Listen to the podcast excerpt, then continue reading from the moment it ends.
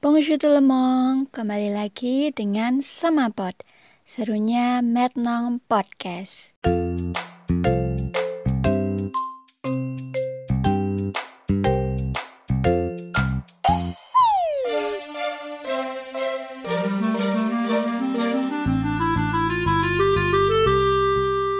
Di episode kali ini, kita akan mendengarkan pembacaan cerita pendek berjudul Peristiwa Mujur karya Lintang Zulfikar Mukti yang akan dibacakan oleh teman kita, Rika.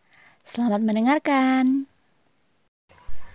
Peristiwa Mujur karya Lintang Zulfikar Mukti. Jika kau ingin pandai berbohong, ingatlah petuah ibu. Barangkali perkataannya mampu kau alih maksudkan, kemudian menyelamatkanmu. Kalau kau belum paham, ingatlah cerita ini. Cerita yang membawaku menjadi pintar berbohong, buah pelajaran kejujuran. Demi mencetak pribadi yang baik, ibu guru menasehatiku tentang kejujuran.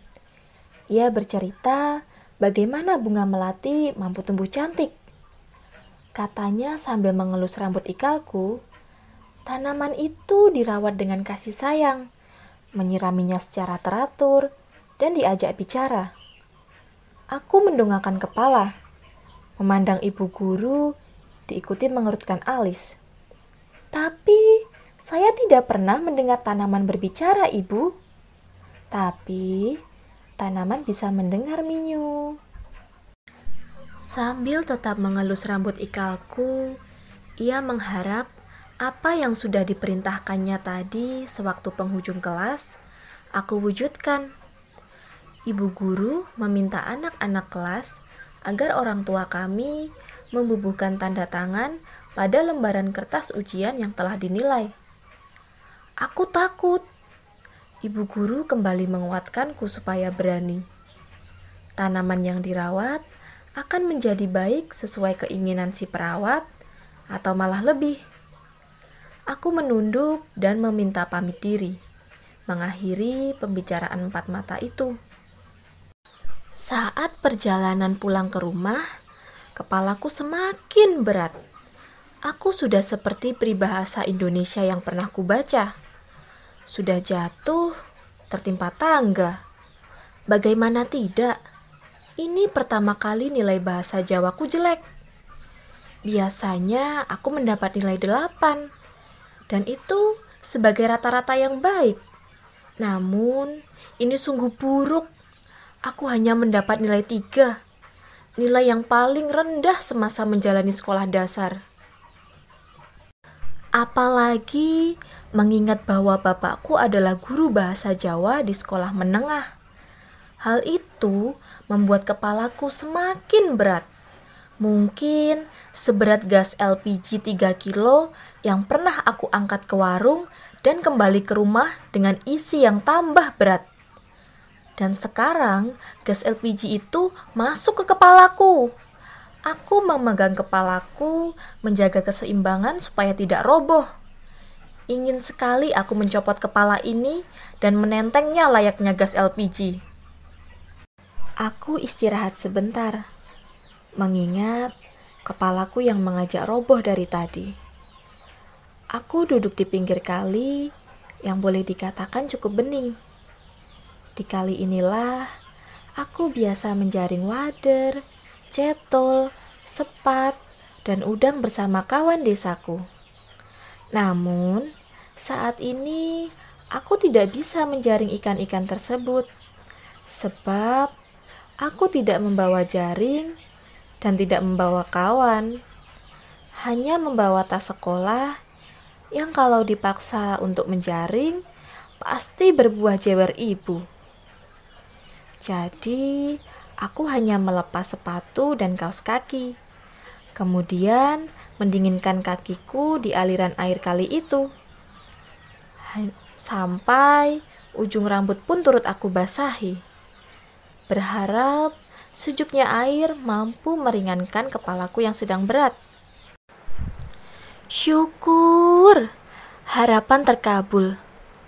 Isi kepala sudah mau diajak berpikir. Aku harus berpikir keras bagaimana nilai kertas ujian di dalam tas itu tertanda tangan tanpa kena marah.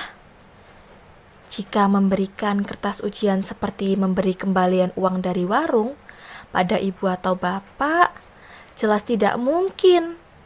Tidak segampang itu. Pasti terkena marah jika hal itu dilakukan.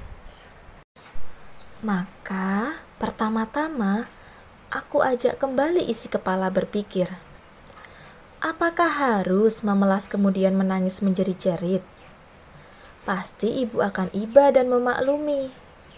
Sedang bapak, jika melihat tingkahku semacam itu, ya tentu ia akan membentak. Dilanjut tidak akan kasih uang saku lebih untuk beberapa hari nanti. Aih, sudah membawa kabar buruk. Kini rencana menangis pula. Bodoh dan lemah. Memang aku akui kebodohanku kali ini, tetapi tidak dengan perasaan lemah. Maka, aku ajak isi kepalaku bekerja lagi. Rencana berikutnya, aku memikirkan niat berbohong. Tapi, bagaimana berbohong yang benar? Mengakali nilai menjadi bagus. Membayangkan nilai tiga bisa menjadi angka delapan.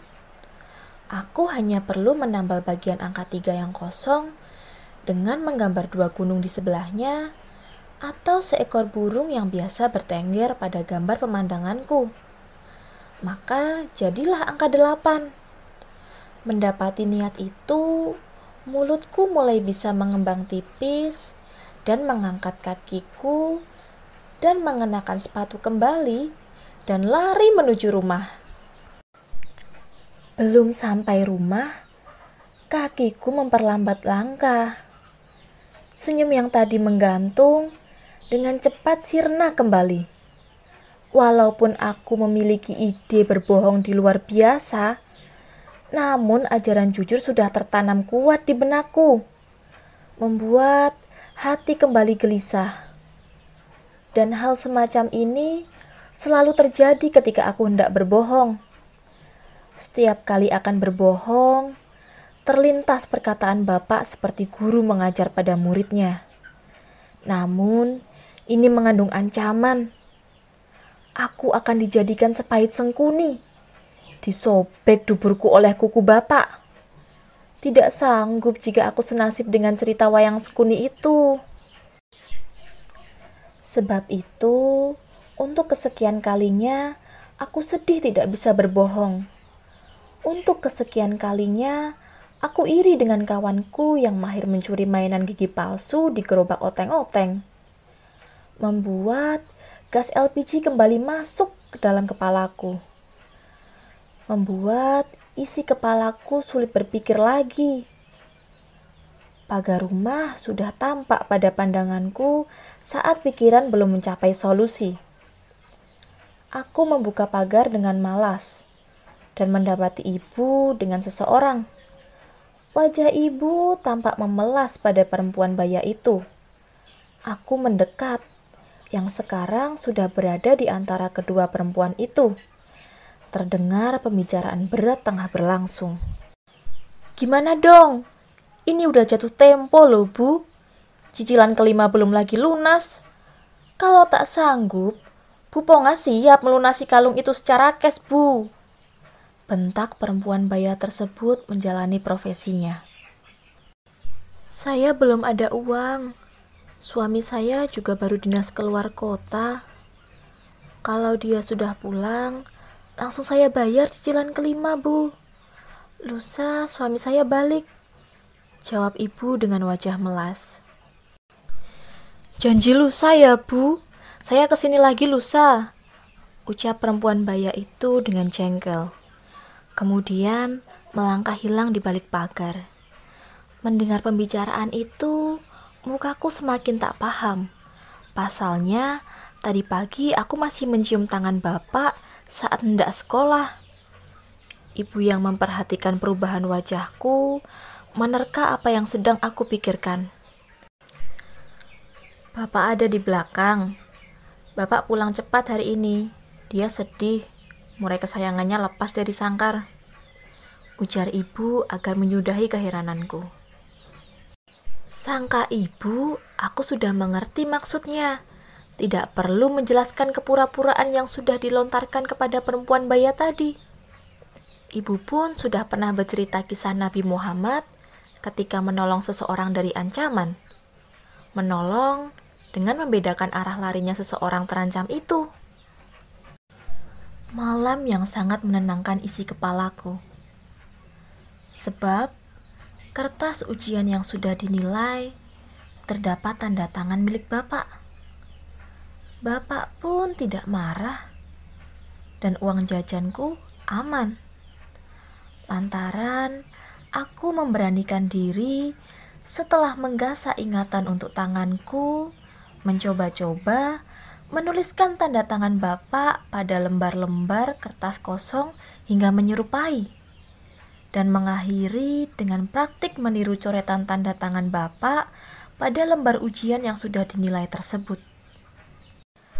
Dan petuah ibu yang pernah diceritakan dulu membuat aku yakin kadang berbohong bisa jadi penyelamat di saat keadaan tidak berpihak.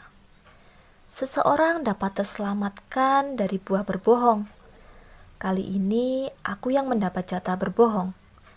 Aku bisa mengembalikan dari keadaan tak berpihak jadi berpihak. Aku tidak hanya bohong kepada ibu bapak, sekaligus aku jujur pada pemberi perintah, ibu guru. Mempersembahkan nilai yang telah bertanda tangan. Dan aku pun melihat kejadian ini melalui perintah ibu guru. Jadi aku tidak berbohong. Aku jujur kepada ibu guru. Membayangkan keindahan hari esok, aku memejamkan mata dengan tenang dan tersenyum. Semestinya anak polos. Kita udah mendengarkan pembacaan cerita pendek dari teman kita Rika.